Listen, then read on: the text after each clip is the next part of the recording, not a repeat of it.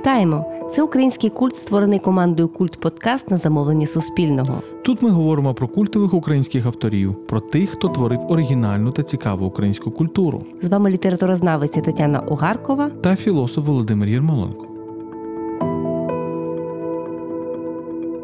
Сьогодні ми говоримо про Йоганна Георга Пінзеля, про неймовірного скульптора, майстра форми, майстра вираження у формі якоїсь неймовірної емоції водночас людської і божественної, водночас земної та небесної. Про Пінзеля ми майже нічого не знаємо.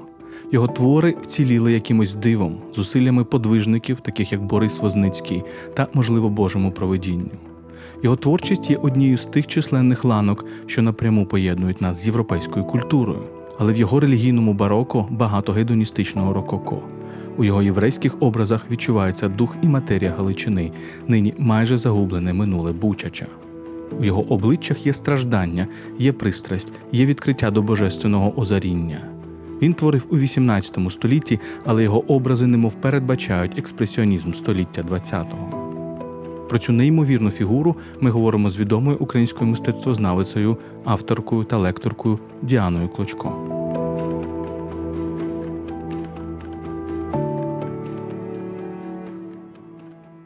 Отже, сьогодні у нас дуже цікава розмова. Я дуже радий вітати мистецтвознавицю, лекторку, авторку Діану Клочко, яка особисто для мене є однією з найулюбленіших авторок так в Україні, які пишуть про мистецтво. Дякую. Добрий день, пані Діано. Дуже дуже радий вас тут вітати у нас. І говоримо ми про дуже цікаву особистість Йоган Георг Пінзель, можливо, одна з найзагадковіших особистостей в українському і європейському мистецтві. Хто такий Пінзель чому він такий цікавий, важливий? Я дуже рада, що ми можемо про це поговорити. Е, хоча з одного боку, це вже такий штамп про його загадковість, таємничість, е, про е, те, що він невідомо звідки прийшов, невідомо чому зник і ніби розчинився, так, матеріалізувався і розчинився. І оця сама легенда та якась е, його, і те, що до сих пір е, немає повного переліку його робіт і фрагментів його робіт, е, це також є, ну, мені здається, дуже великою темою.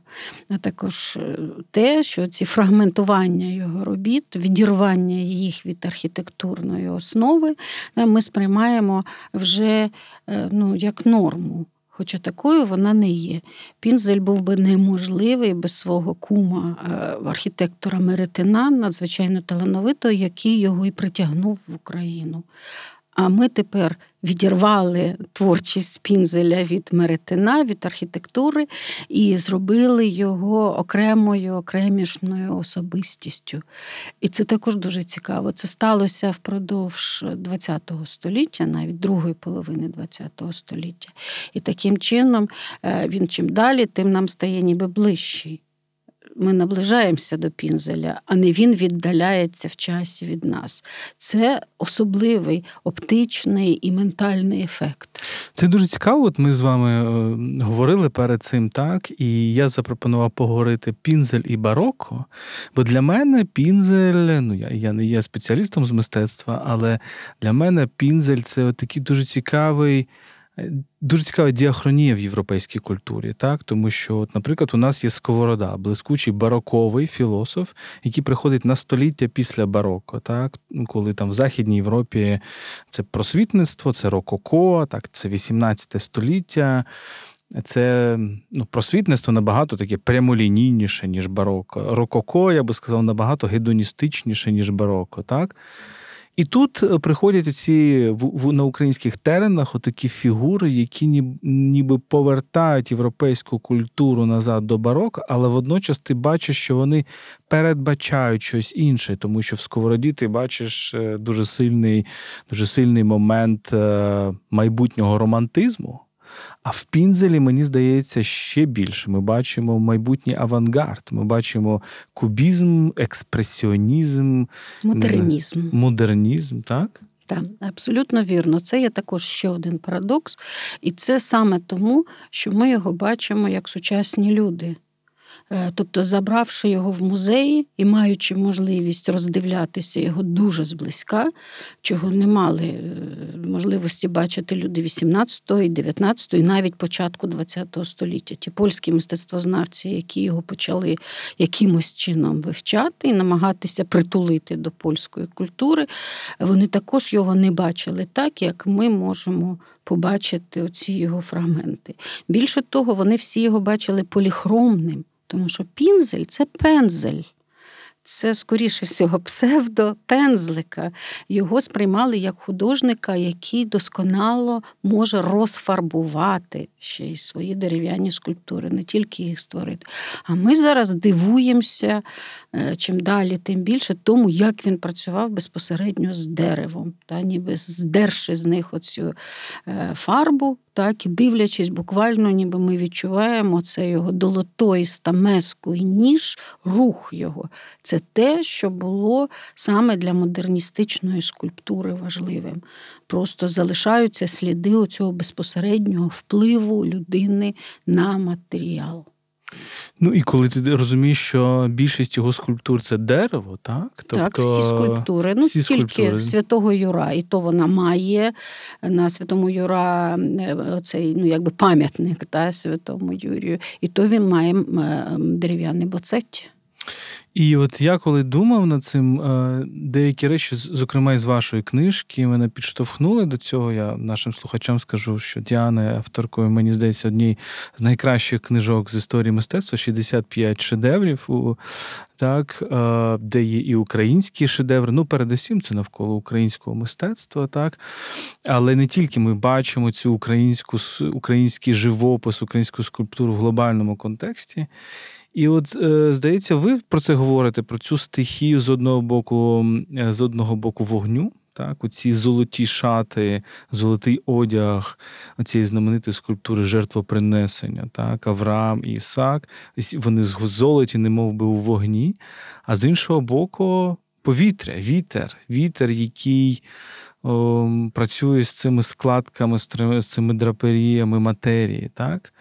І мені спало на думку, що от класичне бароко, так Берніні, багато говорять про це і про вплив Берніні, про вплив італійців. Берніні це інші стихії, це каміння і вода, тому що фонтани, ці знамениті римські, фонтані Дікватрі Фюме, оце так, чотирьох річок Берніні. Дуже цікаво, так, як бароко переходить, можливо, в щось інше, в цю стихію вогню у Пінзеля. Е, це дуже цікаве спостереження, тому що дійсно де ще є міст до замку е, Янгола. Римський, на якому також стоять так, та, та, на якому по обидва боки стоять янголи, е, і зрозуміло, що Пінзель міг стояти на цьому мосту, замальовувати чи сприймати, а під ним шуміла вода. Так? Тобто Берніні це дійсно цей е, шум води завжди, майже не тільки фонтанів, але цього тібру.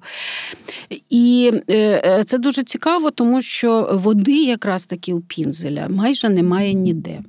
Взагалі, тобто цього відчуття навіть якихось краплиночок так, води. Він дуже сухий. Ем, і е, от він у цьому е, е, золоті, яке палає. Навіть коли подивитися, як він вирізблює сльози Марії. Так, У нього ж є оцей натуралістичний сльози Марії, вони ну, просто котяться, та, вони зроблені. Чи е, рани Ісуса в розп'яттях, там не відчувається, вони ніби з них ну, висотана. Да, А це дивовижна ця сльоза, я пам'ятаю, це якби така перлина, як він це зроблює, це неймовірно. Да, так? Це дуже е, дивно, тому що він, на відміну від Бірніні, у якого я впевнена, що він його бачив, перед ним стояв, його споглядав, там просто видно деякі схеми, які він використовував, аж до того, що в цьому жертвопринесенні е, двоїчна схема. Це мало хто в історії мистецтва робив скульптури з двох е, е, ну, осіб. А саме Берніні, тому що екстаз Святої Терези, ми пам'ятаємо, що там також і Тереза, і Янгол. Так? Тобто, оце об'єднання двох, не трьох, не чотирьох, як у Мікеланджело, з яким ну, часто порівнюють пінзеля, а саме двох. Оця двоїчна структура у нього і в Самсон з Левом так само, вона дуже часто ну, якби формує ну, от, його естетику. Але е, е, тут є ще один нюанс, в якому в якійсь мірі, звісно, він є таким наслідувачем схем, принципів е, Берніні. Але, по-перше, він ніколи не імітує мармур. Ніколи. Це йому непритаманно.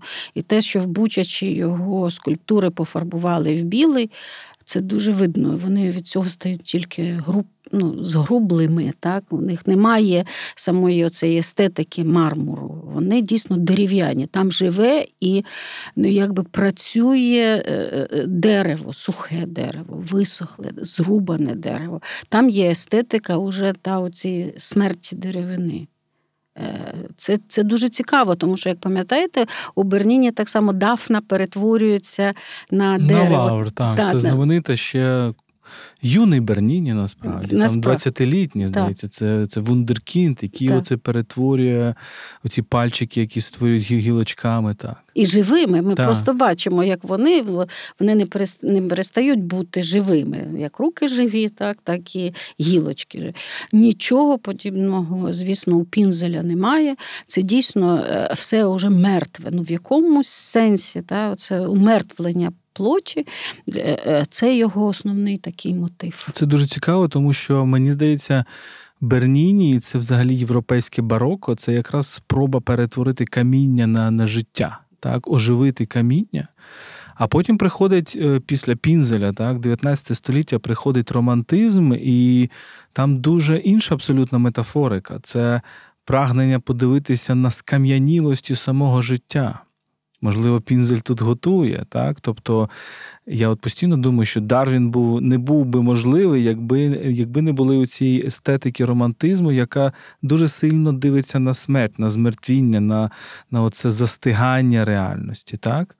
І це, І це дуже цікаво. Тобто, насправді впливу цього бароко, італійського, римського бароко в Пінзелі ми дуже багато бачимо, але водночас ми бачимо відхід від цього. Так, так тобто і, і тут мені важливо, я вас переб'ю трошечки, бо просто не можу стриматися.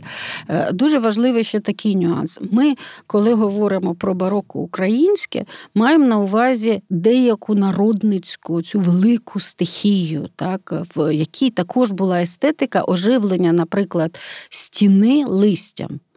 Так, Тому що всі орнаменти, всі прикраси, да, це це все флоральні оці мотиви, не стільки навіть квіток, скільки самого листя, гілля і так далі. Цього у нас дуже багато, і це така народна та, оця стихія проростання стіни ще чимось. А е, е, рококо, все ХХ століття у нас принижали рококо. Тому що рококо, воно аристократичне. І воно пов'язане з використанням, ну, наприклад, естетики китайської, китайських ваз, китайського рокайлю, порцеляни та, і всіх оцих ну, якби забаганок, тонких забаганок.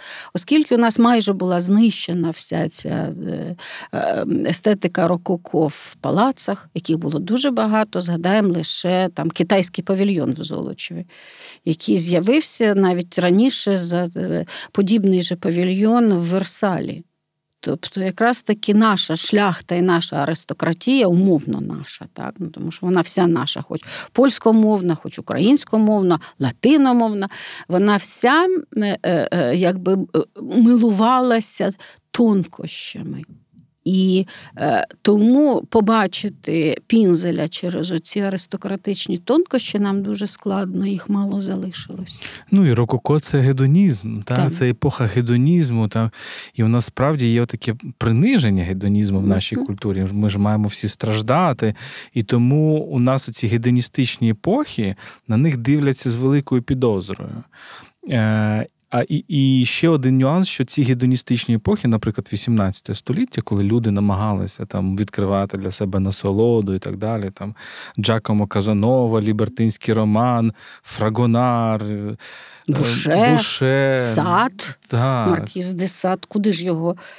Але це оця естетика справді дуже тонких матерій. Дуже тонких матерій. Тому якщо бароко це така естетика каміння, все ж таки, так, то рококо це естетика такої от повітря, такого рожевого кольору і так далі.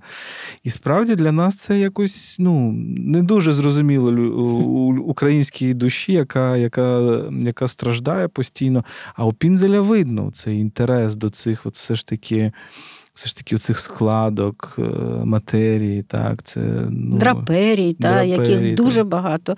Ну і плюс, е, знову ж таки, якогось такого цього страждання, яке стає насолодою. Насолода, насолода, в якій обов'язково є страждання. Це у всіх його е, творах, навіть в якій-небудь голівці Янгола.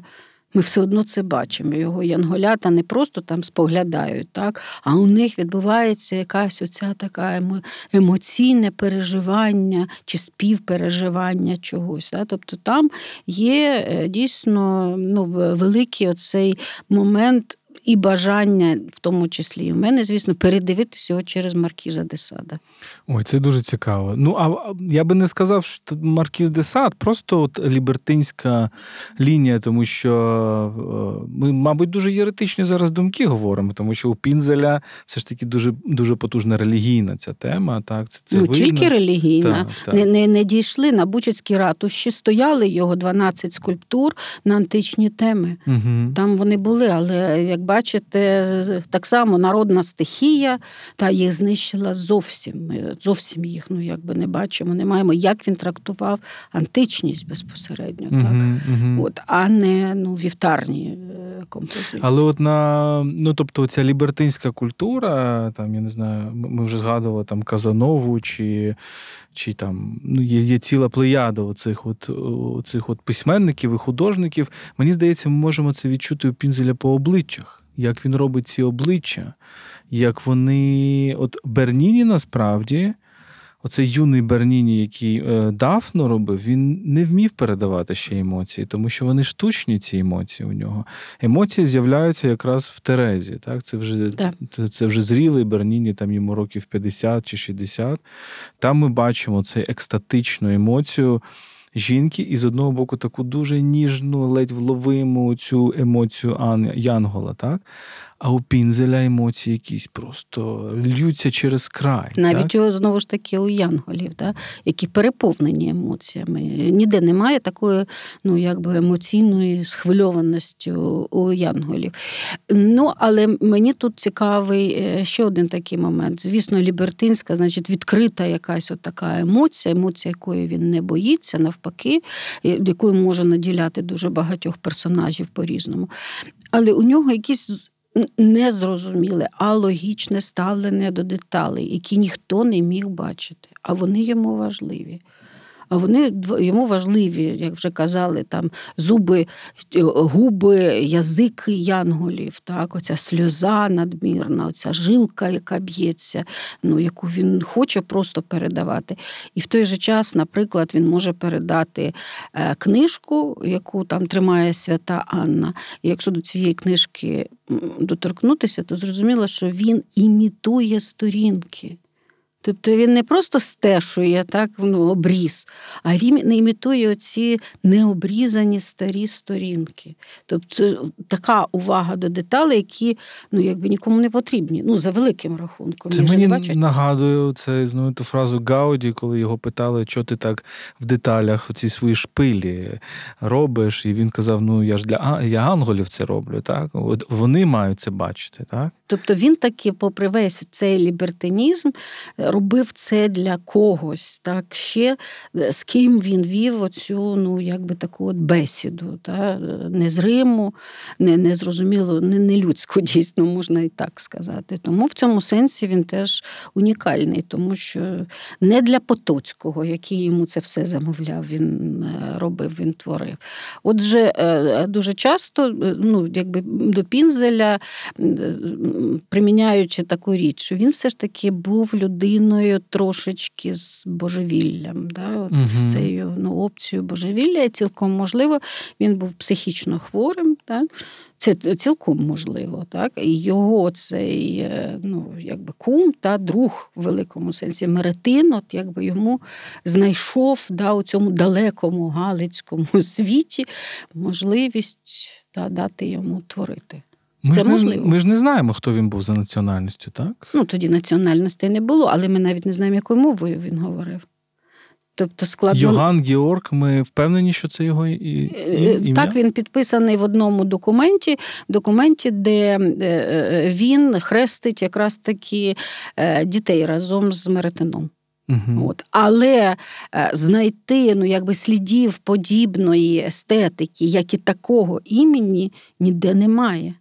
Тобто це також може бути ну, от просто придумане ім'я для цієї людини, яку ніби сховали так, в, ну, в ці специфічні ситуації. От Це може бути таке цілком. Є ось теж, е, мені здається, така думка. Десь у Юрка Прохаська я почув її, що Пінзель випав в 19 столітті, і потім його нібито віднаходять у цей час авангарду. І е, думка Юрка, якщо я правильно її передаю, це те, що ну, для 19 століття ці екстатичні емоції, ці ламані лінії, оці якісь ламані інколи обличчя, де ці пристрасті через край вони йдуть, можливо, не зовсім були зрозумілі. Абсолютно з вами погоджуюся з його думкою, тому що якщо ми згадаємо, уже в 70-х роках е, та Галичина стала частиною зовсім іншої е, країни, імперії. Е, І Австро-Угорщина підняла на щит класицизм. Відень, центр Відня, він весь страшенно класицистичний. От, ну, як і взагалі все 19 століття. Це класицизм, це академізм, це знову ж таки е, там грецька пластика, римська пластика, це музеї. В яких стало багато антиків, як таких. І ну, якби ця барокова, тим більше рококо естетика, ну, про неї згадали там десь трошечки у Парижі в е, часи там уже такого історизму, да, щоб там зробити якісь знову ж таки оці китайські, японські якісь е, от, е, натяки. Але ще раз повторю, що поставитися до релігійного як до художнього, до сакрального мистецтва, ввести його в історію мистецтва, ну це ж взагалі почалося тільки на початку ХХ століття. Шептицький музей ікони зробив е, ну, митрополит Андрей мається на увазі в 13-му році. А до того ніхто ікону як мистецтво не сприймав. Відповідно, і вівтарі ніхто не сприймав ну, як мистецтво. Так? Тобто, ну, там вони собі стояли припелюжені, чесно кажучи, і забуті. Е, А що ми взагалі можемо сказати про це українське 18 століття, яке, мені здається, недостатньо зрозуміло. Для мене було дуже цікаво, я не знаю, чи ви читали Амадоку Софії Андрухович, так? де вона е, кілька, мені здається, ідей блискучих абсолютно розвиває. Бо це такий роман з дуже багатьма шарами і пластами. Але одна з ідей це подивитися на трьох героїв 18 століття, українського, можна сказати, але абсолютно з різних культур. І як ми на них зараз можемо подивитися, це Бал Шемтов, засновник хасидизму, тобто єврейська містика, надзвичайно е, цікава і впливова і зараз. Це Сковорода і це Пінзель. Тобто ми бачимо православну культуру, ми бачимо ну, скоріше культуру, де традиція скоріше, мабуть, римо-католицька. так? Греко-католицька. Або греко, ну, греко-католицька, так. Або я, я маю на увазі римо-католицька, яка має оці джерела в Римі бароковому, так. І, звичайно, е- юдаїзм, так, дуже дуже цікава ця традиція. І всі троє по-своєму вони вони, мені здається, проти течії йдуть. Вони абсолютно, Абсолютно. проти течії йдуть. Вони їх неможливо зрозуміти в контексті європейського 18 століття. Погоджуюсь. Тобто їх неможливо втиснути в ці рамки просвітництво, рококо, сентименталізм і так далі. І тому, коли, наприклад, Пінзель, це- було десь в 12-му році, приїхав в Лувр, так? Я, здається, була Ну, виставка. немає такої дати. А, ви маєте на увазі його роботи. Та, та, та. В 13-му. В 13-му, так? І я так розумію, що для, для французів це було велике теж потрясіння, бо такого бароко чи такого рококо вони в, в житті в своєму не бачили. Е, Ну, звісно, так. Тому е, якби вони його дуже цікаво там розташували. Як ви пам'ятаєте, його розташували в невеличкій капличці, не зовсім зрозуміли, як його освітлювати, е, тому що він же має бути в напівтемряві. Е, А його ну, на таких персикового кольору стінах. Е, І е, ну, те, що він весь порубаний, порізаний, потрісканий, ну, якби, та, ну, якби з ранами ХХ століття, це також такого вже мало є. Взагалі такої є античність, да, де ми Дуже обрубки рук і ніг і голів ну, сприймаємо нормально вже та, після Вінкельмана. Знову ж таки, в музеях. Будь ласка, а тут раптом оце пізнє бароко, якщо так можна сказати, чи рококо, от в такому стані, да, на ньому рани часу. Ну, і воно тим стає екзотичним. Да? Тобто, це е, екзотика, чому я так думаю, і пінзель у нас стає оцею нормою новою, да? тому що на ньому є рани часу. Це надзвичайно цікаво. Тобто він фактично, ну, е, фактично, це оця, я не знаю, естетика страстей та, Христових, яку, яку він теж е, є розіп'яття, це так, є якісь інші біблійні теми. Але ми бачимо це, як він як це історія працює з Та, цим. на так? це ще додає страждання. так, тобто страждання історія- самого мистецтва. Так? Страждання самого мистецтва. І це такий подвоюючий ефект. Але я хочу повернутися до вашої думки про те, що 18 століття таке дивне, тому що Пінзель ще в чому унікальний, чому він так всіх здивував. До 19 століття ніхто з Авраама євреєм не зображав, окрім Пінзеля. У цьому Бучачі він раптом побачив виразність Тому що ніхто не бачив справжніх євреїв, так? Ну, Ну, десь в Римі, вони ну чого були. Ну, Рембрандт багато малює євреїв. В Амстердамі їх було дуже багато. Uh-huh. Ну, От, але ну, у нього все одно Авраам це євро... Це греко-римський Бог, Так, так? так. От. А тут Пінзель такі, е, да, ну тобто згадаємо Моїсея, знову ж таки Мікеланджело, ого, там який атлет, да, з яким поглядом. От, а тут Ну так згадаємо взагалі мікеланджелівські образи ці в Секстинській капелі, де, в принципі, античність. єврейські пророки, вони дуже античні. І, зрештою, згадаємо вівтарну частину, де фактично навіть Христос це, це Геракл, чи це Так, Адам. так. Так, і... І тому його торс може бути таким велетенським, таким просто да, відкритим. І тому ну, зрозуміло, що це е, все така рецепція античності. І тому, можливо, романтизм був е, до Пінзеля Ну, трошки.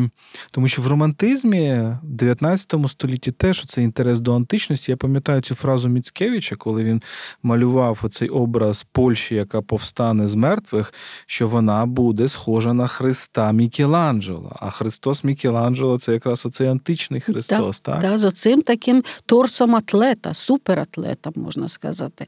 А Пінзел каже: ні ні ні ні ні старий заповіт це оці самі євреї.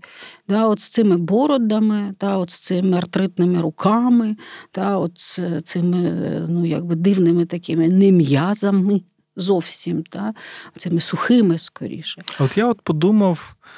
А, висохлими знову ж. Оцей ви згадали оці пальці, оці руки. Я згадую Грюневальда, який мені здається з е, теж от в цій естетиці працює. Є якийсь можливо вплив чи взаємодія? Ну, такого порівняння ніхто не робив.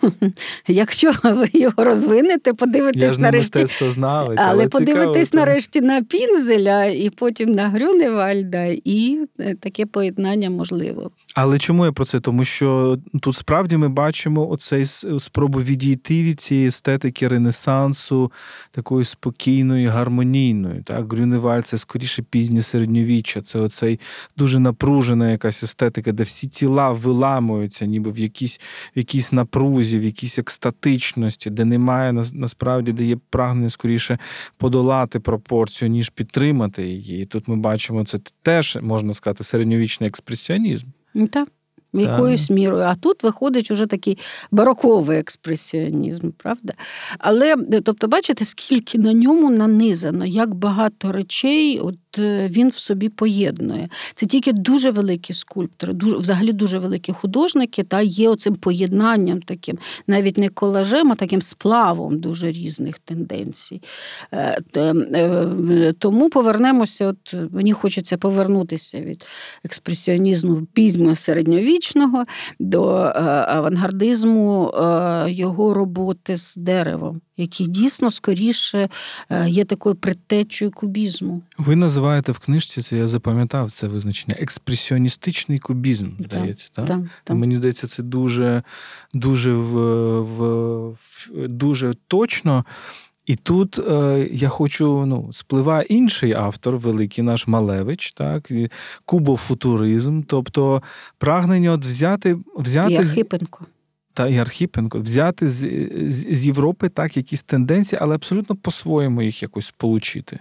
Так. Можемо це побачити у Пінзелі, так? так? Це це дуже хороша думка. Ну і вона мені дуже близька, тому що виходить так, що якраз таки в Києві і Архипенко, і Екстер, і Богомазов, і Малевич якимось чином отримуючи якби, оці такі вітаміни кубізму і ем, е, футуризму, втворюють щось абсолютно інше. В школах, тому що Екстер вчить, Богомазов розробляє програми. Так? Тобто для них е, це виявляється чомусь надзвичайно своїм. Хоча я впевнена, вони не бачили пінзеля. Також. Цікаво. От моє далі питання це все ж таки пінзель і українська культура. Як ми можемо не те, щоб можливо це не впливе, але можливо він вловлює якісь такі такі речі, які потім в різні стадії української культури були відновлювані. Ну, те, що я почав е, вас питати, можливо, можемо розкрутити це, що і Сковорода, е, і і Пінзель, і Балшемтов, наприклад, вони вони не є насправді в цій логіці європейської так. культури. Того вони в чомусь передбачають те, що прийде далі. І коли я зараз читаю Сковороду, так це дуже цікаво його порівнювати, наприклад, з е, психологією ХХ століття, наприклад, з гуманістичною психологією Абрахама Маслоу, так? Тому що насправді вони пишуть про одні й ті самі речі: емансипація особистості, підняття якоїсь своєї внутрішньої природи, природа у сковороди вона максимально індивідуалістична. Оце цей момент, те, що він говорить, сродна праця і так далі. Тобто, будь е, відповідно до своєї природи, це значить, що у кожного індивіда особистості є своя природа. І мені здається, Пінзель теж в цій якби естетиці працює. Він намагається максимально індивідуалістично там Авраама, Ісака, Самсона, Христа показати. І Богоматір, і Іоанна, які вважають, скоріше всього, можливо, це автопортрет його. Е, так, але ще б хотілося от, ну, в такі, так так е, повернути в цей бік. Е, розумієте, не так давно в мене було дуже цікаве переживання. Я вийшла на балкон майстерні Новаківського. Адже його Шептицький, інший Шептицький, так, поселив в майстерні так, щоб він міг дійсно щовечора виходити і бачити собор святого Юра. І раптом я зрозуміла, що Новаківський кожного дня дивився на ну, творчість і Пінзеля, і Меретина разом. Тобто вона перейшла і в його цей експресіонізм. Особливий експресіонізм, так, живописний. Тобто, таким чином, е, ну якби навіть в 20-ті, навіть в 30-ті ця рецепція пінзеля да, також входила в українську культуру. Просто нам її досить складно ну, якби побачити, тому що вже змінилась площа, да, там виросли дерева, поставлено пам'ятник, і нам вже навіть складно відтворити, наскільки художник так от щодня стикається з цією естетикою.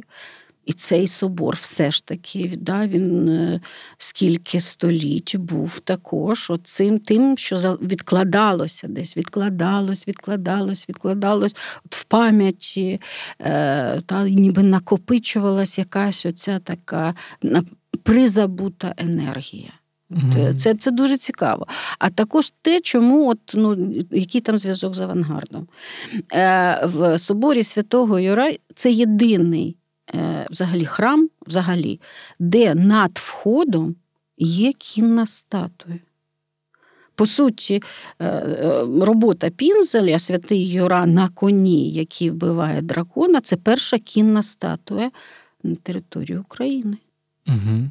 Це дуже ж теж дуже цікаво. Тобто, у нас є якби рецепція кінної статуї, да, яка принесена сюди на на, на собор, не на площу, угу, да, якби, а на собор. Тобто вона зв'язана от з цією соборністю. Це дуже незвичайне рішення. Е, от Тому ці незвичайні рішення, які потім авангард просто да, якби вилущив з культури, там, забравши всі декоративні елементи, забравши в якоюсь мірою цю сакральність. Так, Тому що авангард відходить від е, сакральності, е, думаючи про виразність. Якраз таки да, тут і спрацював пінзель через століття. Це дуже цікаво. Але хоча з іншого боку, цей Малевичівський цей підхід, чорний квадрат, як ікона, як ікона так, тобто і його ці метафізичні, містичні твори, це це прагнення бачити в чорному квадраті, насправді вихід в якусь іншу реальність, супрематичну. Так? Тут, тут, тут постійно якась така. це з, з, з одного боку відхід від сакрального, а з іншого боку, спроба зануритися в якийсь в пошук якоїсь нової сакральності. Космічності. Космічності. Такої, да, І так. тут Пінзель теж дуже цікавий, тому що він, мені здається, от. Все ж таки, от те, що задав Берніні трішечки, оця ця максимальна гуманізація релігії, так, релігійної тематики, тому що, от я не знаю, чи ви зі мною погодитеся чи ні.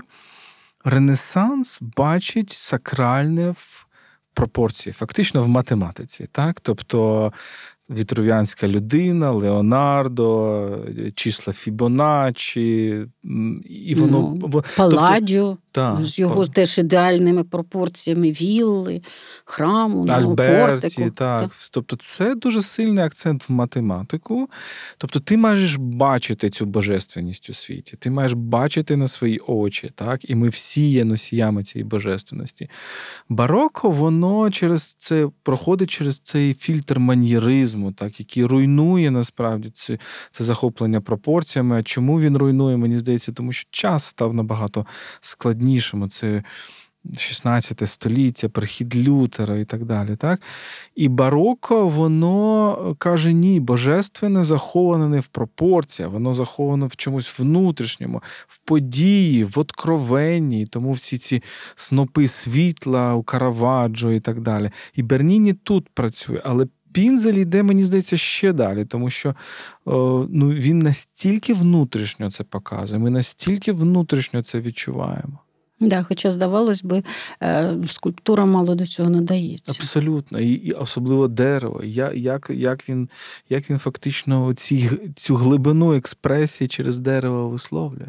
Так, Тому що, напевне, знову ж таки повернуся, він в якому, в якомусь сенсі саме ну, в Галичині відчув можливість да, цієї якоїсь надзвичайної свободи оцей повів, тому що там весь час ніби шумить вітер. да, оці, ну, А ми відчуваємо свободу як рух, так, як повів чогось, як оці прапори, а, які тобто так само. Нема, так? Немає всіх цих аристократів, які замовляють тобі, значить, і вказують тобі щось робити. Так?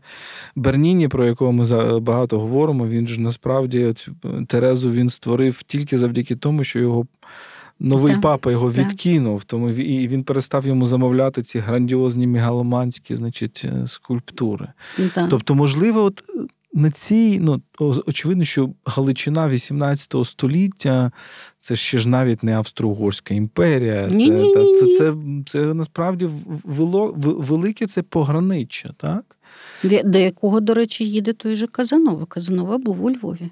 Так, ну він же ж е, помер в Празі. Так, так і тобто, це Моцарт теж ставить, по-перше, ж Дон Джованні ставиться в Празі. Потім ми знаємо, що син Моцарта у Львові. Так, е, тобто, це мені здається точка, можливо, такої для Західної Європи, можливо, це була така межа прикордоння, де дуже цікаві речі відбувалися, але водночас, де було все ж таки багато і якоїсь великої радості, великих страждань, які приносили до цієї до цієї якоїсь унікальної, просто експресивної естетики. Може так? Е, Борис Возницький взагалі вважав, я не знайшла ніде підкріплень цієї тези. Він ж дуже хотів знайти аналоги якраз таки в Чехії. Так, так. Не знайшов, але він вважав, що той же Пінзель міг е, їздити до Києва і дивитись мозаїки. Угу, угу. І тому ці золоті візантійські плащі так, які от е, в мозаїках, цілком могли ну, бути оцею рецепцією східного.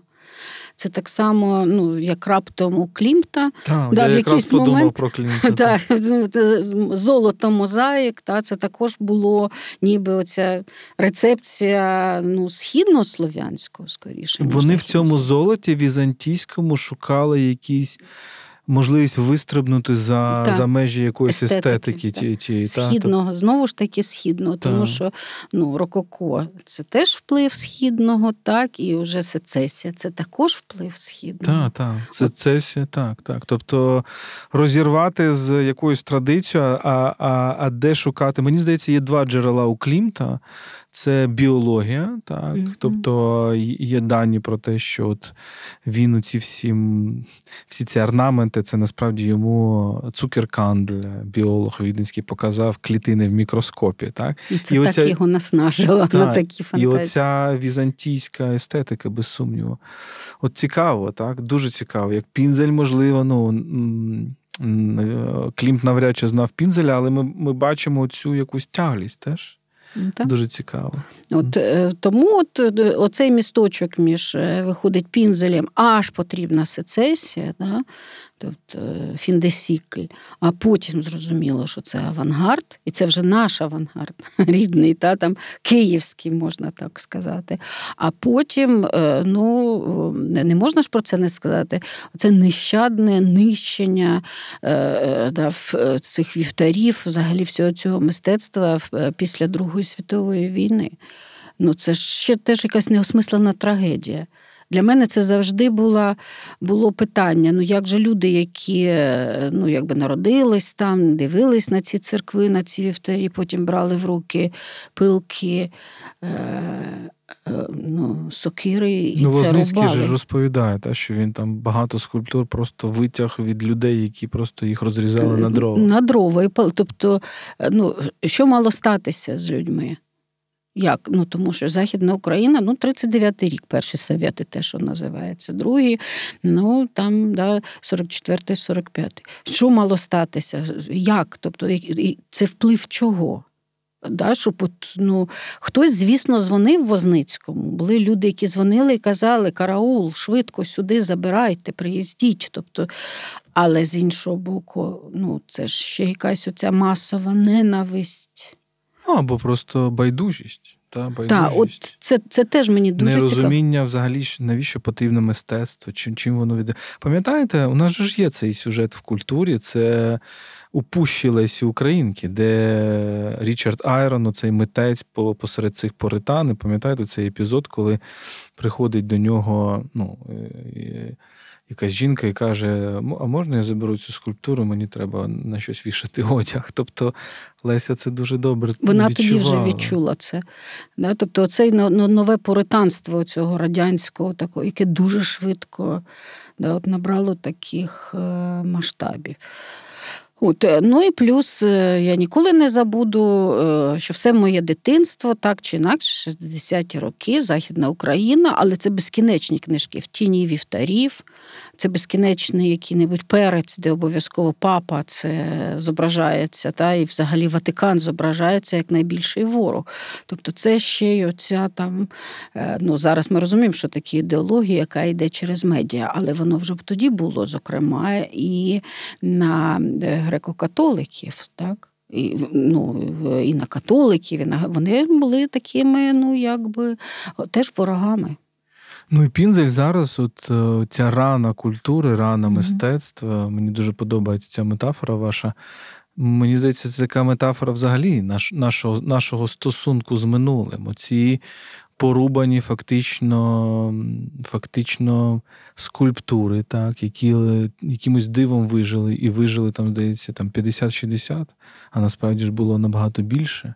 І от з цими ранами, з цими якимись уламками.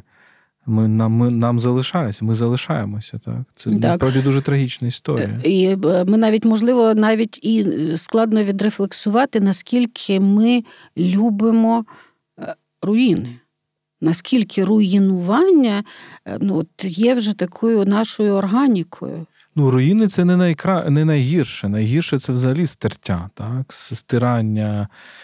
І це мені здається, тому що відродження Ренесанс був би неможливо, якби не було цих руїн римських, якби не було оцих от, е, оцих от руїн, які просто відкопували такі люди, як там, е, я не знаю, Браманте чи чи той самий Альберті, просто викопували з-під землі. А наша трагедія в тому, що Е, я постійно над цим думаю, що камінної культури е, немає такої сильної. Можливо, через нашу географію немає в Україні так багато каміння, і тому навіть пінзель, так, от е, це дерево, це дерево наприклад. Так, а дерево, ну набагато крихкіше крихкіше, і, і, і воно набагато, на жаль, підвладніше там вогню і так далі. Тому, можливо, ця вогняна естетика, про яку ви говорите, так, Пінзель, мабуть, це відчував. Це, Що, що ці тут скульптури все тут все горить. так, І от він показує оцих от, оцих от своїх персонажів, от вони просто зараз спалахнуть і їх не стане. Можливо. Але е, от в ньому е, сконцентрувалася, як на мене, от ця ну, проблематика українства, які одночасно і європейці, і не європейці. Ми. Та, Ми ніби маємо стосунок і до Візантії, от вона та, там. І в той же час є чимось іншим, весь час чимось іншим. І навіть коли приходить авангард, коли, здається, можна вже все одно знаходиться, правда, от щось таке в минулому, що весь час якби дрижить і хоче так само промовити. Оце минуле, яке зникає і не може зникнути до кінця. Дано нам в уламках, а не в цілісному ансамблі. Так, так. Ну і багато скульптур Пінзеля ми ж насправді не знаємо ці цілісної картини. Так. так? І е, Це мені здається, зараз є прекрасний е, проєкт оцифровування. Е, його творів. Це дуже важливо. Е, я вважаю, е, вони повністю оцифровані, створені оці 3D-моделі, і на часі зробити хоча б одну 3D-модель якогось храму. Щоб зрозуміти, як це було, так? хоча б змоделювати, хоча б от, ну, якби відчути, що це було цей цілісний такий образ. Тому що я розумію, це це також стала вже така наша е, якби, е, риса українців, що у нас намішано дуже багато стилів. У нас мішанка стилів. Ми, ну, По суті, країна оцього суржику стилів. Так? У нас немає єдиного стилю. Навіть якщо ми згадаємо історію з Софією Київською, всередині це 11 століття, а назовні це знову ж таки Мазепинське бароко. Все. Тобто, у нас має бути оце якесь сполучення дуже далеких стилів. Вони починають ніби входити у взаємодію і говорити. Е, і це все ну, рештки. Угу. Ну, але все ж таки, давайте спробуємо на позитиві закінчити. Ось у нас є такий абсолютно геніальний, геніальний е, скульптор, який насправді насправді стимулює наше мислення, наше міркування, і, можливо, ми тільки починаємо про це говорити. Хоча от е, є різні проекти з цих 3D-моделей, і я бачив дуже цікаві міркування на Ютубі і Юрка Прохаська, і Володко Кауфмана, і кількох інших е, митців надзвичайно цікавих. Мені здається, це час думати над над Пінзелем, думати, бачити його абсолютно незвичність, парадоксальність, е, неочевидність. Так? Тобто невідомо, звідки він впав, але це таке багатство. Але правда? проявився він тут. Так, так. Отже, він є ну, генієм лоці. В якомусь Так, сенсі.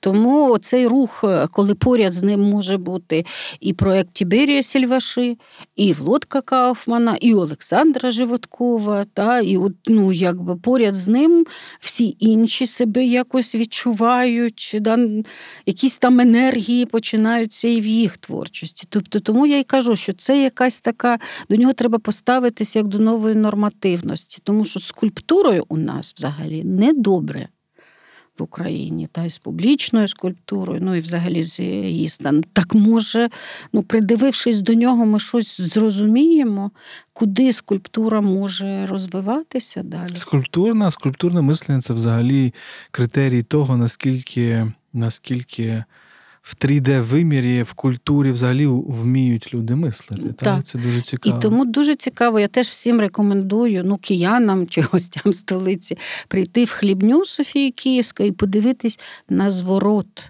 його скульптур. Вони ж були притулені до стіни, да? вони частина стіни. А в той же час, коли дивишся на зворот, бачиш оцю внутрішню конструкцію, яку він, він ще як конструктор їх будував. Це ж частинки, да? пазлики оцих об'ємних. От тоді стає дуже цікаво, тому що вона також надзвичайно виразна. Угу.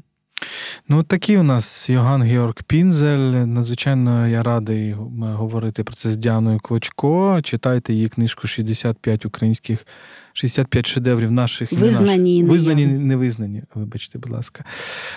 Це цикл Український культ. е, І ми дякуємо Могилянській школі журналістики, що нас тут е, е, за її гостинність, що ми тут можемо в такій втиші записувати ці розмови. Діана Клочко, Йоган Георг Пінзель. Цікавтеся українською культурою. Дякую вам.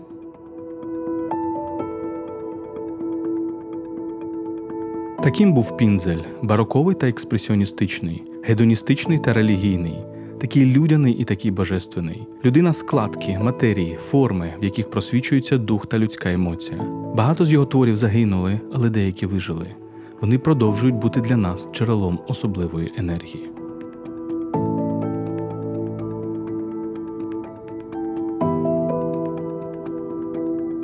Це був український культ, створений командою Культ Подкаст на замовлення Суспільного. У ньому ми говоримо про культових українських авторів, про тих, хто творив оригінальну та цікаву українську культуру, З вами літературознавиця Тетяна Огаркова. та філософ Володимир Єрмоленко. Не забувайте підписатися. Та відкривайте разом із нами нашу культурну традицію.